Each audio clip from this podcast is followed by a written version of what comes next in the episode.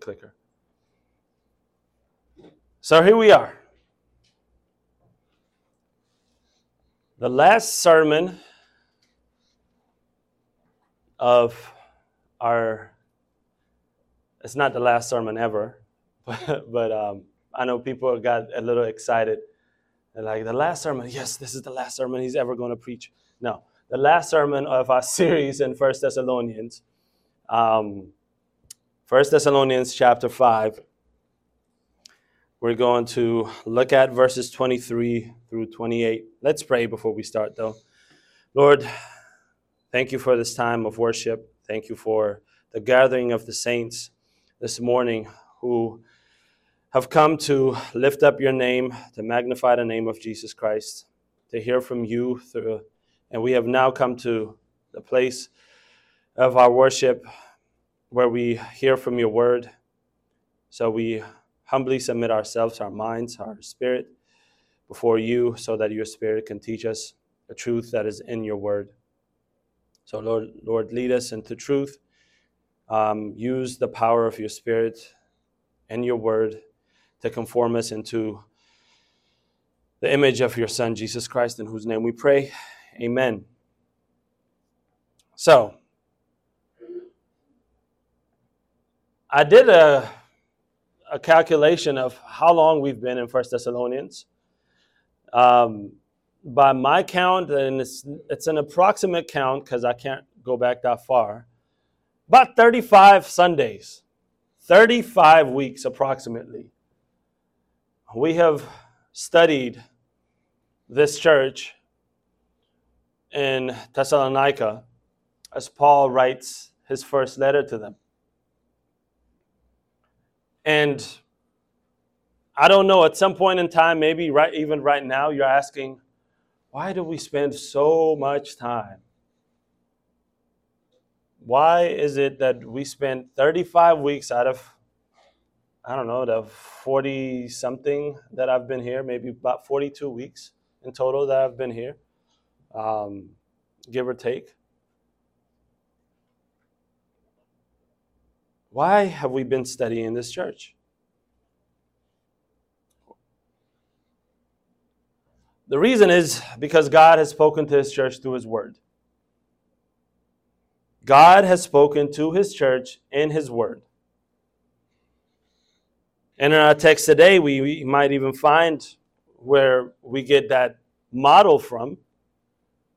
As Paul says in verse 27, I implore you by the Lord to have this letter read to all the brothers.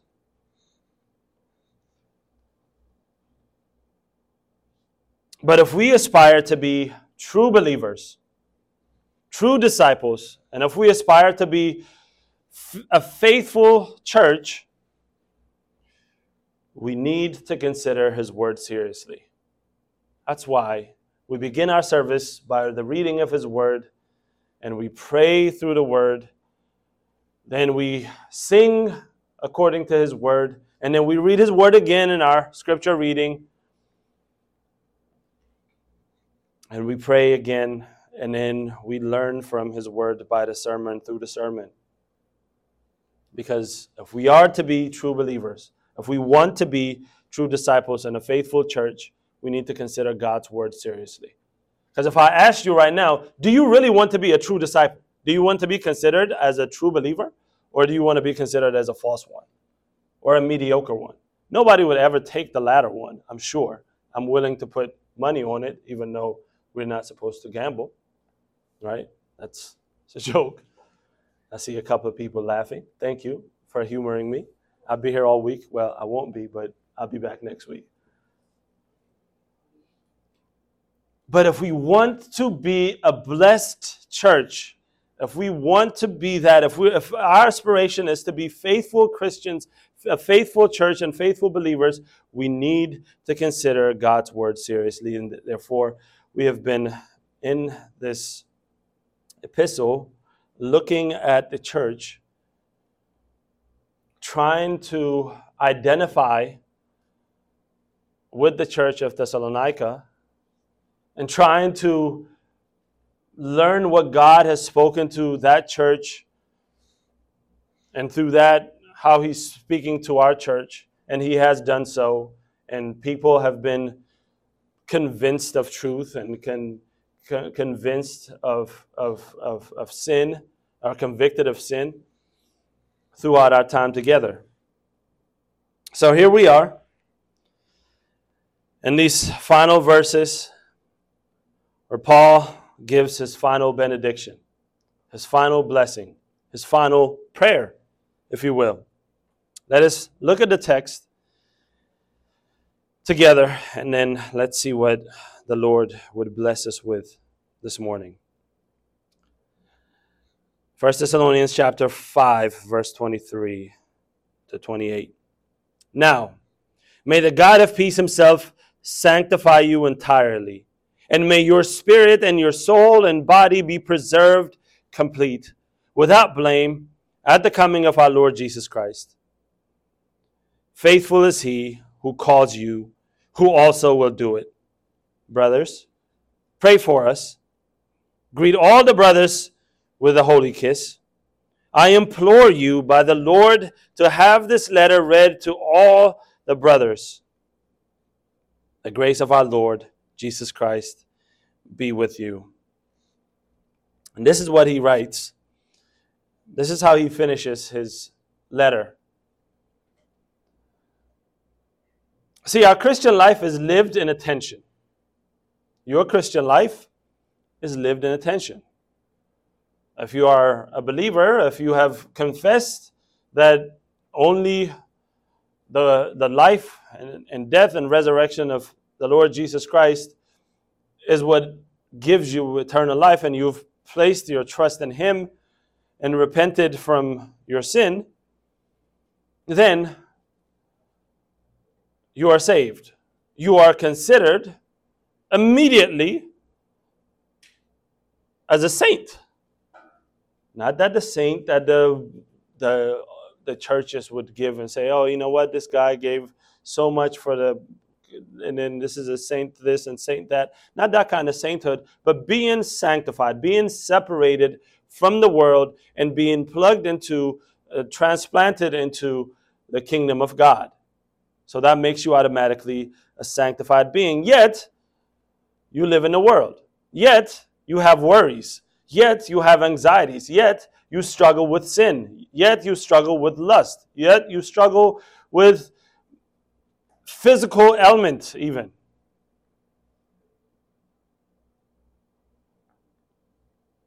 And this, there's this tension between who we truly are in Christ and what, our real, what the reality of the world is. This is where, we, where the church is this is where we are. This is where your life is. And you struggle through that.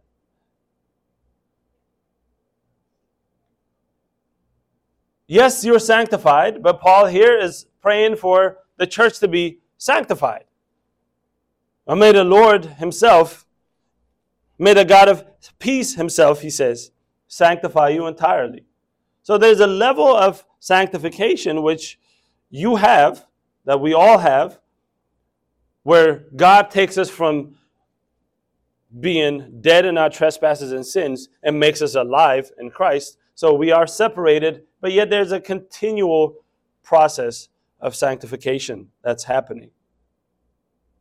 So in Paul's farewell or his benediction to the Thessalonian church, we'll find three hallmarks that he describes, that he identifies for the church to be a blessed church. That he prays for two things and he asks the church for one, or reminds of the church of one. And this is what I wanted to do this morning with us. I want to challenge you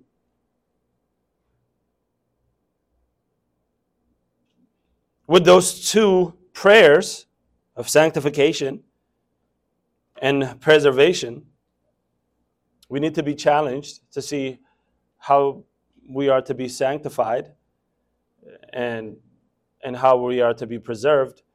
But I also want to show you how we should remain in the grace of Christ Jesus. So, as Paul prays, look down with me to verse 23. He begins saying, Now may God may the God of peace himself sanctify you entirely. Paul is praying, he's, he's expressing his desire for the church to be sanctified, to be separated from sin, to be separated from the world, to be dedicated to God, to be devoted to a holy lifestyle. Let me ask you this Do you want to be separated from sin? Do you want to be separated from the world? Do you want to have a life that is devoted and dedicated to God? Should that do you want to have that lifestyle? That's a prayer that we should pray for ourselves. We should pray that for that's our wish for the church. This is why we've been learning and, uh, and studying the First Thessalonian church or the Thessalonian church. Because this is a hallmark of a blessed church. If we want to be a blessed church, we must be sanctified. It's a blessing to be a sanctified church, isn't it? Isn't it a blessing for someone to look at you and say, wow, there is something distinct about this person. Isn't it a blessing for someone to walk into our congregation this morning for the first time and actually say, There is something, this, this church has been so blessed by God? Wouldn't you want that? I think that's a desire of all churches. And that needs to be the hallmark of our church. So we come alongside with Paul and say, Now may the God of peace himself sanctify us. Because this is where we go. Because notice here, it's not the church that is sanctifying itself. It's not us that are making ourselves being separated from sin or separated from work uh, from from the world or we're not the ones that are super dedicated to god by our own power because I mean, just search your life, search your heart, search your calendars, search your contacts and your text messages or your DMs. Because if it's up to us, our lives are not really as devoted to God as we really want it to be. And praise God for that, because if it were up to us, we fail miserably. This is why Paul directs us to look straight up for our sanctification. Paul doesn't say, Now may you sanctify yourself entirely. He says, May the God of peace himself sanctify you entirely. Now, there may be some pushback on your mind and your hearts, but I do these things, Manny. I, I do pray. I do read. And I, I tried my best to, to dedicate my life and devote my life to the, to the Lord and to godliness and to godly living. I don't curse. You know, I try not to look, look at um, things on my phone that are not appropriate. I even limit my, my movie intake to, or uh, in my Netflix um, intake to like, you know, PG 13 or something. I don't even watch R rated movies. I try to sanctify myself, right? But notice what he says God Himself sanctify you not partially, but entirely. Some translations have it wholly, not H O L Y, but W H O L L Y. The whole thing is being sanctified. So you might try to partially sanctify yourself, or even for a moment, live a life of sanctification. But what God does for the church, the blessing that the church receives from God is to be sanctified entirely. Not just in this quantity, but uh, not just in this quality, but also in this quantity. He saves us, He sanctifies us wholly, all things considered. That's a blessing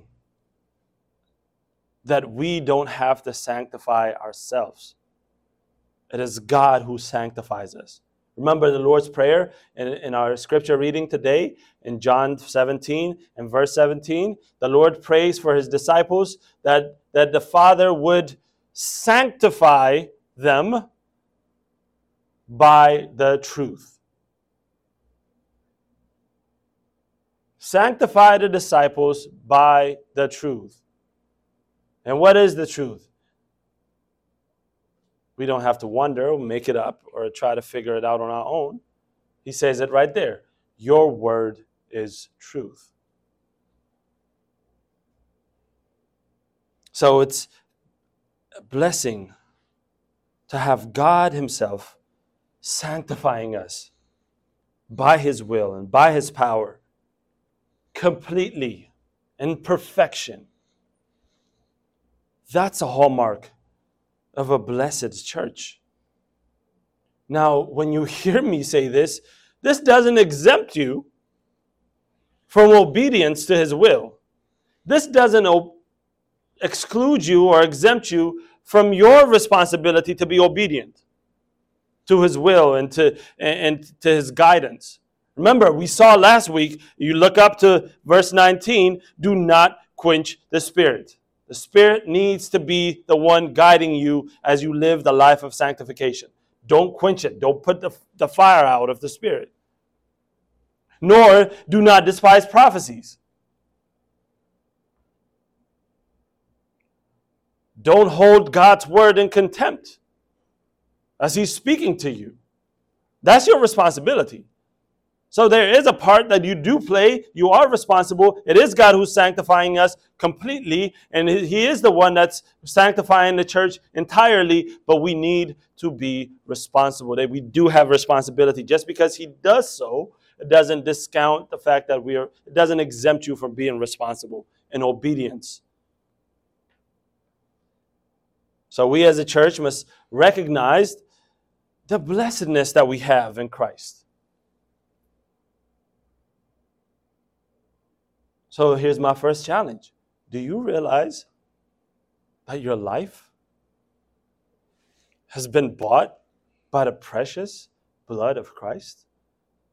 And that sanctifies you from the rest of the world that is unbelieving? I mean, we sang about it.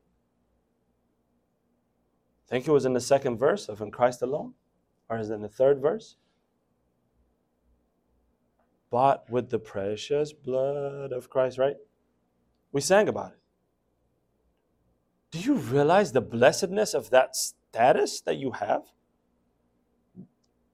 And as, if, if he paid for you for your life by his blood, then he will continue to sanctify you entirely. And this is the prayer of Paul for the church. This is blessedness. Second part of the, the challenge is understanding that God is the one Himself sanctifying the church to live accordingly. To live as one who is being sanctified by God Himself. By live, I mean by beha- the way that we behave, the way that we talk to one another, the way that we do all things.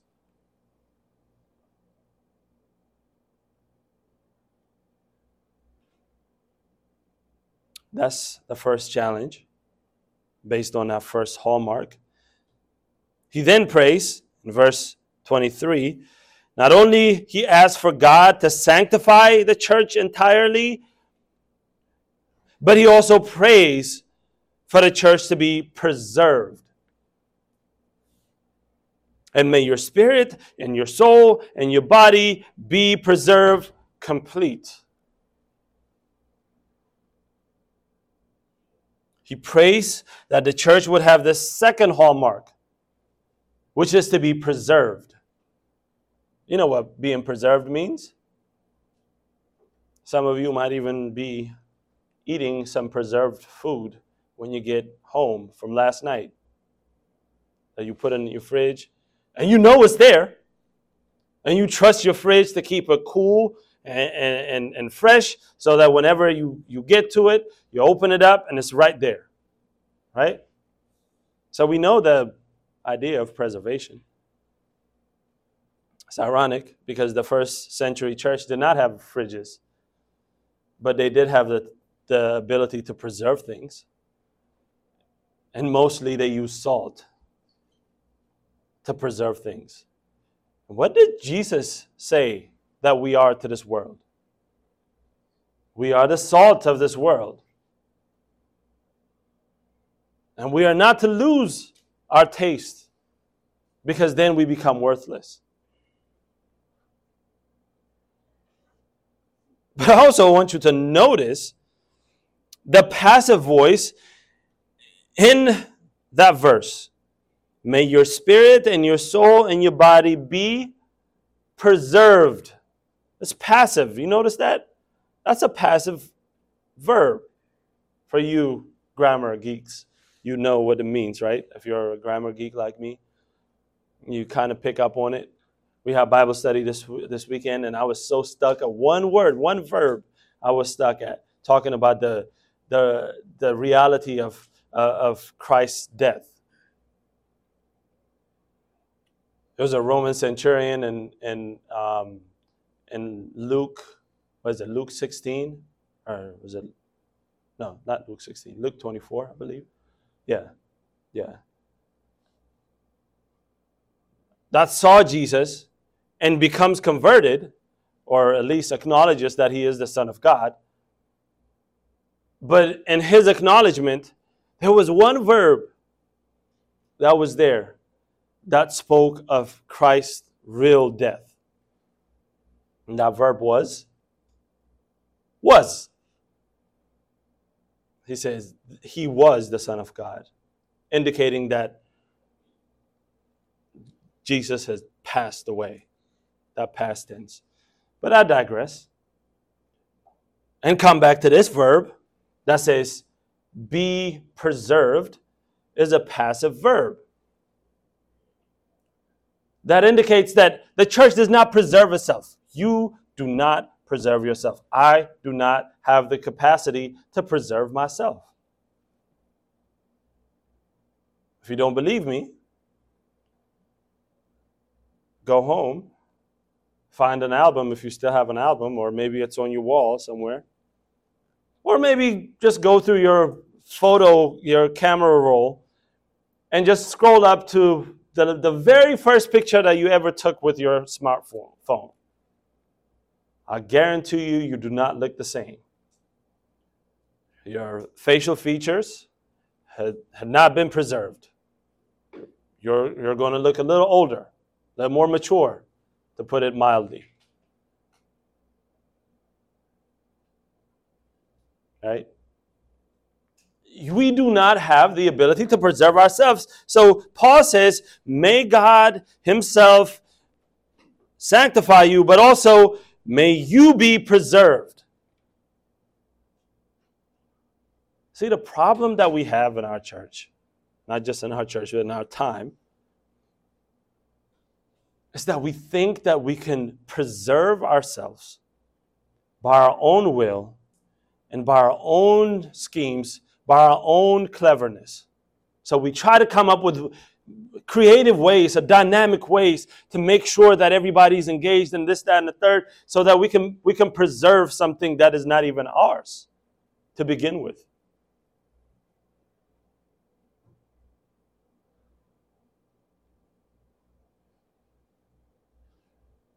We, we know that our artificial preservatives actually are to be avoided, right? We might even spend more money go into Whole Foods so that we can buy organic food that's going to be healthier for us than go into your other grocery stores and buying artificially preserved foods because we know that's not good for us. If we're so concerned about what we put in our body, how much more should we be concerned about our souls? So we can't, by our own will and cleverness, preserve ourselves. The church is preserved by the same God who sanctifies it. The same God who saves you, the same God who sanctifies you, is the same God who preserves you. Here's what this preservation means. To preserve means to watch over, it includes all these features. To rule over, to observe, to, to ward off, to guard, and to keep and to defend. So when Paul is saying, may your spirit and soul and body be preserved, he's saying, may your spirit, your soul, and your body be protected by God. May it be ruled by God. May it be watched over by God. May it be defended, may it be kept by God. That's what he's saying. What a blessed prayer that is for the church, isn't it? To know that God Himself is so concerned about the price that He paid for your life that He actually wards off the very bad, evil schemes of the enemy that are coming at you even right now. That He is so concerned about your life individually that He will watch over you. He will defend you. He will protect you. He will keep you. He will ward off things that are not beneficial for you. But He'll also rule over you. He wants to rule over you and to lead you into goodness and kindness and, and godliness and Christ likeness. And he's also observing the church. He's watching us. He's observing how we are engaging with one another. That's the preservation is, right? There's, there's, there's a way that you kind of make sure every so often you don't just leave something in the fridge and just forget about it. You ever done that before? I've done that multiple times. You put it in there and then you cook something else new and you put it in there and you just push everything back, back, back, and you don't observe what's in there. What usually happens? The thing that you put in three months ago, even though it's in the fridge, it's spoiled. It's starting to smell bad. And you wonder every time you open the fridge, it smells like somebody died in there or something died in there. But the preservation of the Lord is such that He observes, He watches over, not only just watching over as an, an observer, as a passive observer, but He's actively involved in protecting and leading and guiding and, and warding off and keeping you. What a blessed reality that is. He watches over us, He rules over us, He protects us but not just physically, right? Because most of us are preserved physically here. I'm looking, and um, I mean, from from what I can see, everybody seems to be in good health, generally speaking, right? You're able to to actually breathe without having any difficulty of breathing. You're able to move around. Very minimal difficulty. I'm just including myself because every time I move around, I have some, some joint that hurts. Comes with age, I guess. Thank you for humoring me, I guess. Some of you laughed because you thought it was a joke. But, anyways, but we're, we're not being preserved physically. You're sitting here because God preserved your life. tens of thousands of people die every minute. I failed to, to go in, into my stat box and, and, and pull out the stat for you. But I know it's tens of thousands of people. I die daily. But you're here because God preserved you physically. You are able to be engaged in this conversation that we're having and this teaching that the Lord is doing to you mentally because your minds are preserved by God. Now, you may not grasp everything and you may not know the very meaning of every word that I say or every word that I would use, but still, generally speaking, you can listen and understand because your minds are being preserved by God. And you're not in spiritual, or um, I hope, you're not in a spiritual place where, whereby you are being tormented spiritually because God preserved you spiritually. It's not just one of those things, it's all of those things. Not just spiritually, not just physically, not just emotionally, but God preserves us in all things. That's why Paul says he will pres- you will be preserved complete. You notice the repetitive nature of what he's saying? He sanctifies you entirely and he preserves you to be complete. And if you didn't know what complete is, here's what it completes you your mind, your body, and your spirit spiritually, emotionally, and physically. Not just in this realm, by the way, but it is to be without blame at the coming of our Lord Jesus. Even to the end of time, you are being preserved. You're not just being preserved for July 16th to 2023. You're being preserved for eternity. You're being preserved for when the Lord Jesus Christ comes and this is a theme that Paul refers to this to the Thessalonian church over and over and over again because he doesn't want them to forget that we do live in this tension between Jesus coming to save us and sanctify us once and for all by his work at the cross, right? But there is an imminent of him coming back. And between that, that's where the church is. That's where we live, that tension that we talked about. He doesn't want us to forget that we, we are in that tension and we are being preserved until that day. That when he returns or calls us home, until he returns or calls us home, we sang about that too, right? Here we are. We stand in Christ alone. Here in his love, here in his grace we stand. This is the blessing of the church Paul prays for. And before we move to the, to the next hallmark, I want to emphasize what Paul emphasizes here in verse 24. This is a really pivotal point I don't want us to miss. I don't want you to miss this. Because this is, this is not just a, an apostolic wishful desire for the church. What Paul prays for is anchored in the very nature of God. Look down with me to verse 24. Let's when Paul says, may, him, uh, may the God uh, of peace himself sanctify you entirely, may the spirit and your soul and your body be preserved complete until the coming of our Lord Jesus Christ. He is not saying that because this is what his wish list is.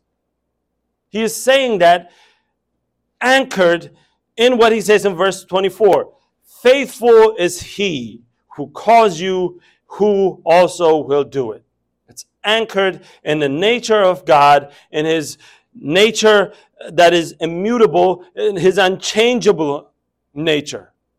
This God, the God of peace, he does not change. He's immutable, which makes him not change his mind. He doesn't change his mind.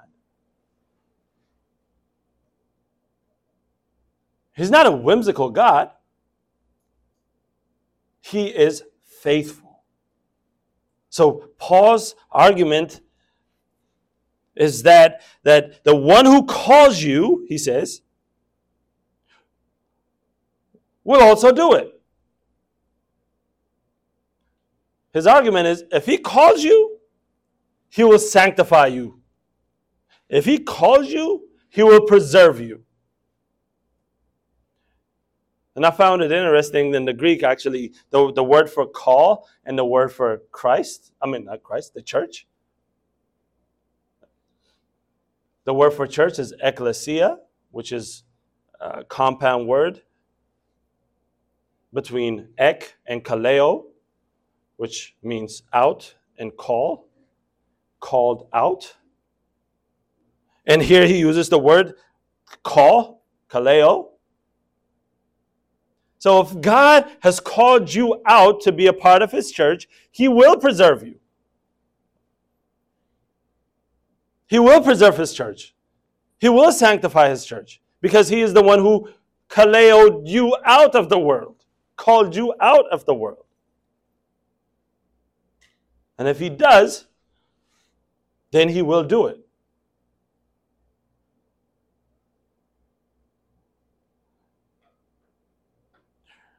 Do you remember God as he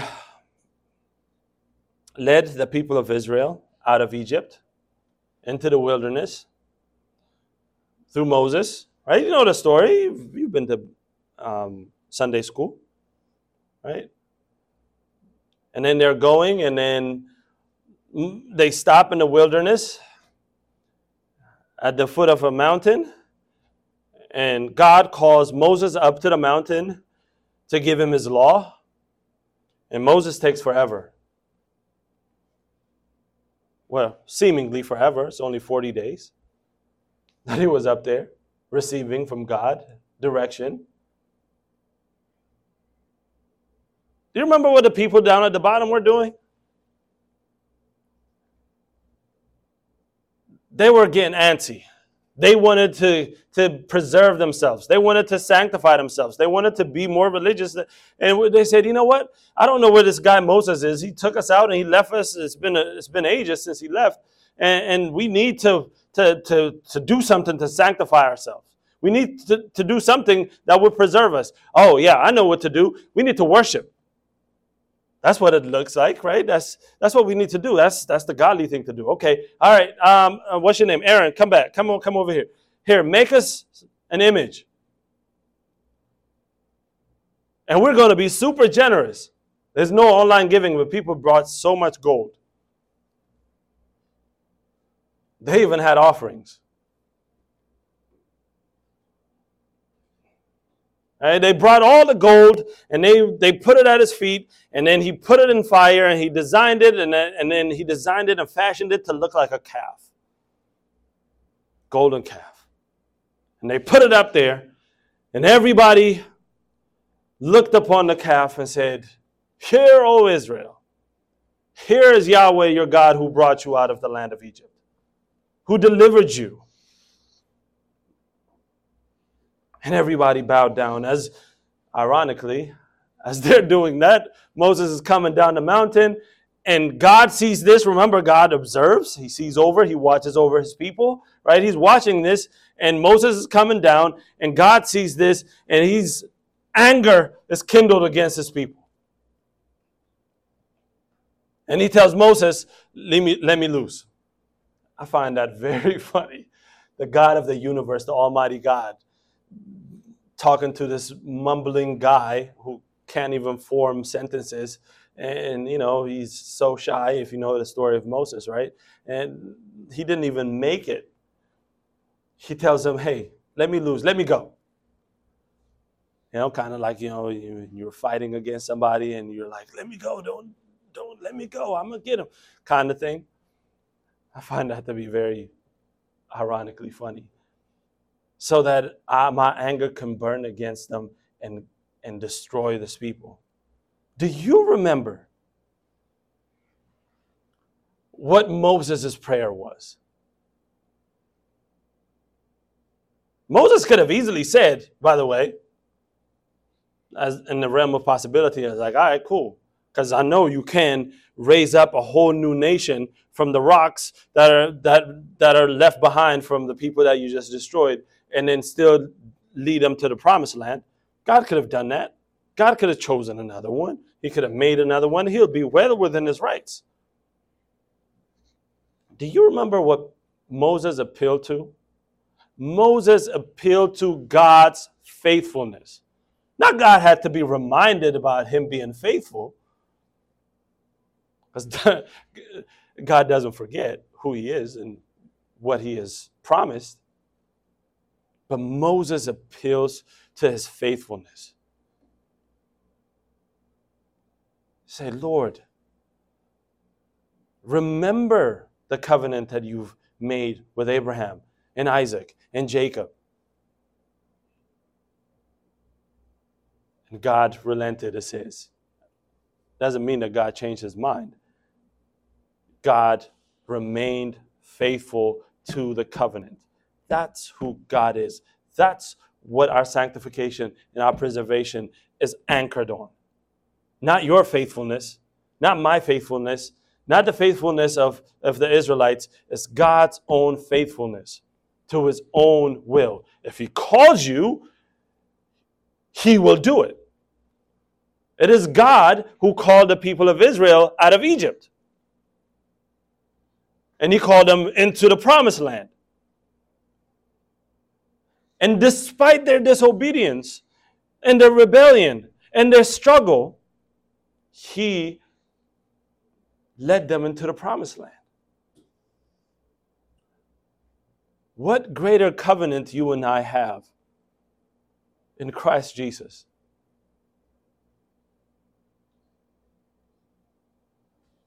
That He calls us out of the darkness of the world, out of the pit of our grave when we were sin, dead in our trespasses and sins, and causes us to be alive in Christ.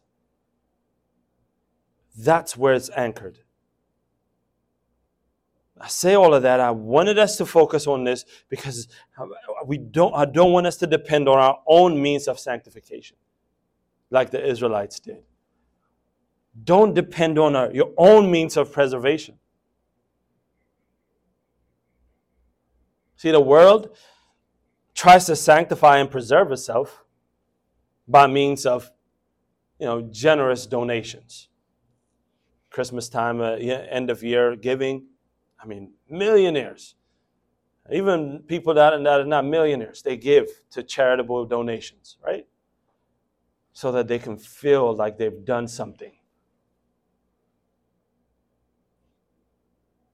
So they can preserve themselves by, by, by political or, or social activism or by adopting to a philosophy of false tolerance or even false religion because we are seeking to sanctify and preserve ourselves. The world is, at least, the world around us, by coming up with these things. You know, if we don't drive electric cars, you know, the world's going to end in 2050. So, hey, everybody line up and buy a Tesla or uh, whatever other electric vehicles there is because, you know, we can't, we can't keep it going at this rate. You know, if we don't do this, and now again, there's nothing inherently evil about that, but it's it's them seeking to preserve life more and coming up with all these schemes to preserve it.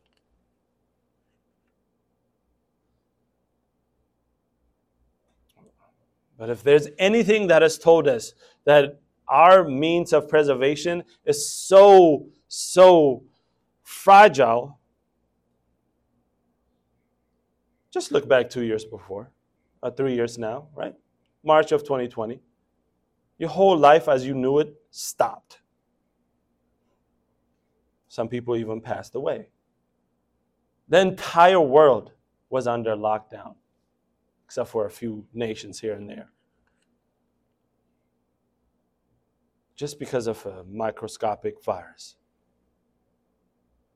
So that we can preserve ourselves and everything else. We got to do this and, you know, six feet apart, mask, double mask, shield, wash your hands until your skin turns red, whatever.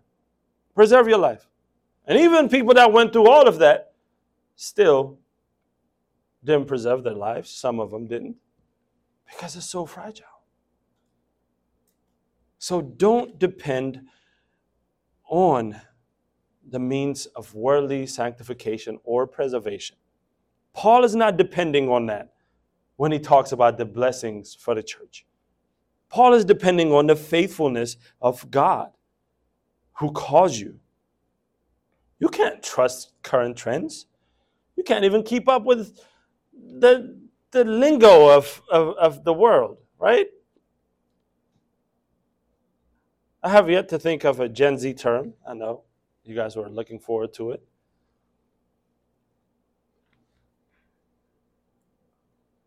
But those, th- those things change. They don't remain the same. And then the, the generation after you, two years from now, you use the same word today, you're going to be like, oh, that's so 2023. What are you talking about? You can't trust the current trends. You can't trust human means of sanctification and preservation. You cannot trust them because they don't remain the same. There's no faithfulness built into them on which you can rely.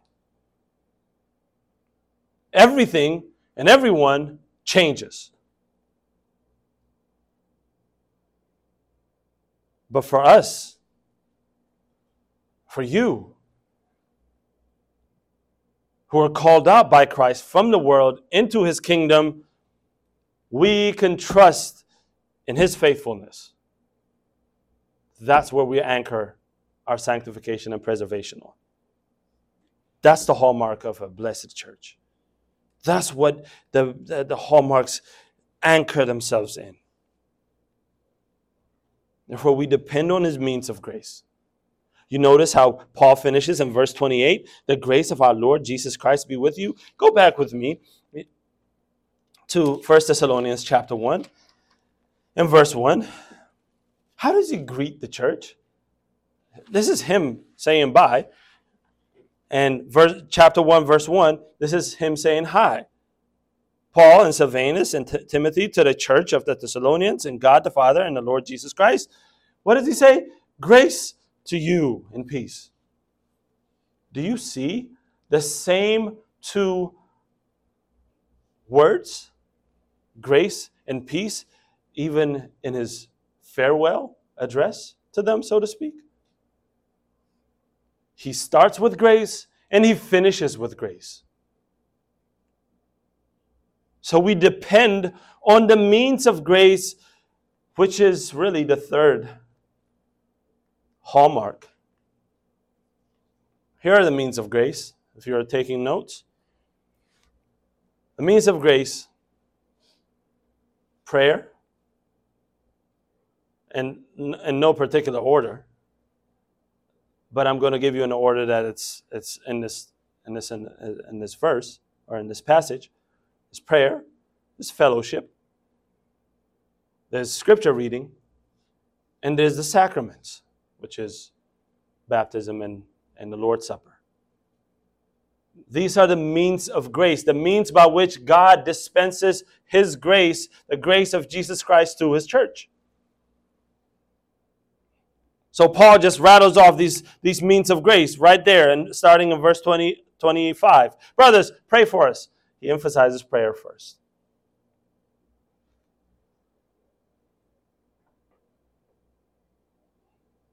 not just for themselves, but for one another, even to the leaders. He says, Pray for us. This is an apostle that, that has come to, to a city, planted a church, and led the church to Christ and, and, and got them together and left. And he's the apostle is asking you to pray for, for him.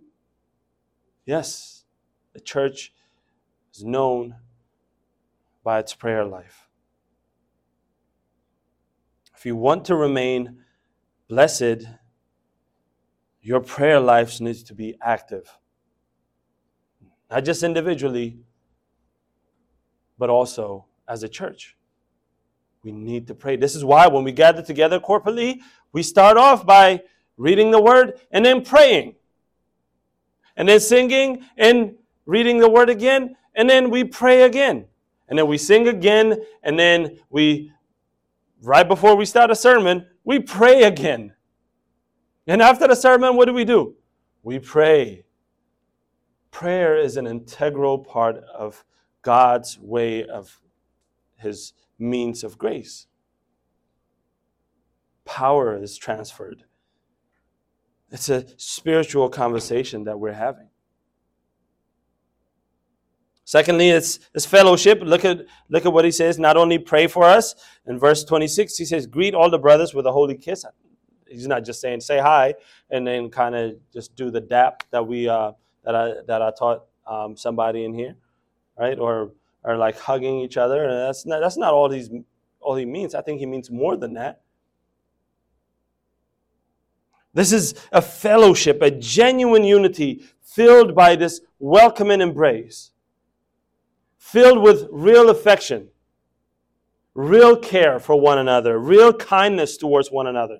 That kind of fellowship, that kind of greeting one another. He calls this kind of affection to the church that shows to one another to be a holy kiss. You know, no kind of pretense. Not that you just like the little, it's like, not, not false fellowship. And here's the challenge for our church, for our time. We need to stop the cap, right? Stop the cap, I heard this week. We need to stop pretending as if we are we love one another and really love one another. We need to engage in a way with one another. Not trying to finesse one another to believe as if we are more spiritual than we appear to be. Trying to trick one another. but a real kind of care that is followed up by real acts of love. That's the kind of fellowship. That is the means of grace and prayer and fellowship need to be informed by faithful reading of the scripture. This is why he says in verse 27 I implore you by the Lord to have this letter read to all brothers. How do you know that your prayer life is actually pleasing to God? How do you know that you're actually praying rightly? Or your fellowship is meets the standard of God, or you're just capping? How do you know? If your, the Word of God, if, if, the, if the faithful reading of Scripture doesn't inform your fellowship and your prayer, you can't know. So, unless the Scriptures are read, we're really left to our own imagination, kind of like the people of Israel. Let's just imagine oh, what's the one thing that, that, was so, uh, that was so powerful and important for our life and our time? Oh, calf. You know, that's it. Let's build that. And that's what we want to pray to. So we end up being these idolaters who build God up if we don't read the scriptures. And our prayers just become a bunch of wish lists. God, I want to have A's in my class. God, I want to have the job that I want. God, I want to have this. And if God doesn't give me the, the, the, the relationship that I want or, or the grades that I want or, or the things that I prayed for, then God is non existent, so I'll walk away because I've created God in my own image, not the other way around. So if we don't read the scriptures, there is a danger that we are left to our own imaginative prayers and we have no standard to measure our fellowship by. How do I know I'm really relating to my brothers? How do I know I'm really loving you and you're really loving me unless I find what that looks like in scripture? Because I can set my own standards and just say, you know what? Whatever. If they don't call me, I don't call them back. I treat them with the same energy they treat me. Then I become my own standard. If there's no means of grace by, by the reading of Scripture. Lastly, Christ being with the church in his sacraments, which is baptism and the Lord's Supper, is a means of grace for the church to remain blessed. That's why he says, The grace of our Lord Jesus Christ would be with you, and the grace is dispensed by Jesus himself being there with us, right? We are our union with Christ. That's what baptism signifies. We're declaring that we are being united in Christ's death and his resurrection. And every time that we partake from the Lord's table, like we did last week, and Lord willing, we'll do that again next month. And every time that we do so, we're reminded that we are being united. We're eating his body and we're drinking his blood. And this is what we are united with. He is with us forever until the day he comes. This is what he says Until I come, do this in remembrance of me. That's the means of grace being dispensed to us. But none of us can wholly sanctify ourselves. None of us can preserve our spiritual or mental or emotional or physical lives. Even worse, we naturally lack the ability or the willingness to pray. We, we lack the willingness to engage in real Christian fellowship, right? As soon as we pray, and this is what's going to happen. I know, I know this is what's going to happen. Uh, and I'm not like browbeating you by saying this, but this is what usually happens. We end the sermon, we pray, we have the song of response, and then we say the blessings and the benediction, and then you're dismissed, and everybody just goes into their own corners right? Because we like we we lack the uh, an ability and the willingness to, to engage in real Christian fellowship at times. That doesn't mean that you're doing that as sin, but I'm just saying if, if the reason for that is undergirded by sin, I want to challenge that among us today. Undergirded by by fear or undergirded by anxiety. If that's why we do the things we do, then we might have to reconsider. But having said that, we lack, we do lack the ability to do that, the willingness to do that, or study the scripture. And the reason for that is because we are enemies of God naturally. By nature, we were enemies of God. But thanks be to God, the God of peace who reconciles us to himself while we're yet sinners. Christ dies for us to reconcile us back to the Father. To sanctify us wholly, entirely. He preserves us not just in this life, but in the life to come. And He gives us His grace and His power to pray to Him, to enjoy this beautiful fellowship among brothers. And He guides us, He guides us by His word and His presence. What a glorious blessing that is that you and I share.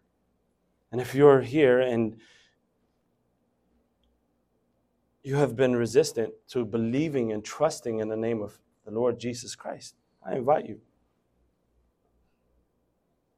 to put your faith in Him and be partaker of this blessing. And if you find yourself in a, in a state of um, being backslidden or being a backslider, I challenge you this morning or this afternoon now, right? To take hold of this blessing.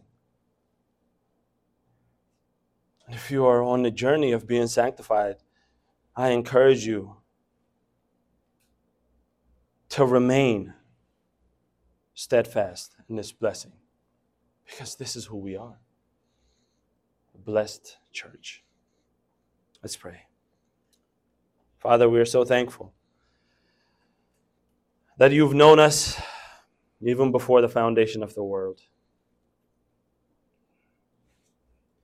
That you've set us apart, not because of our own merit, but because of the Lord Jesus Christ, your Son.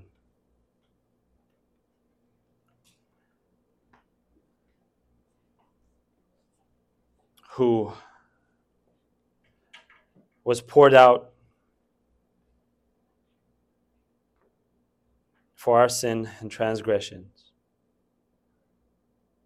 through whom we have salvation and sanctification and preservation, and through whom we come to you to receive the grace that is necessary for us to be not only be saved, but to be sanctified and preserved. Lord, all of it begins and ends with you. You are the anchor of our lives. We ask you, Lord,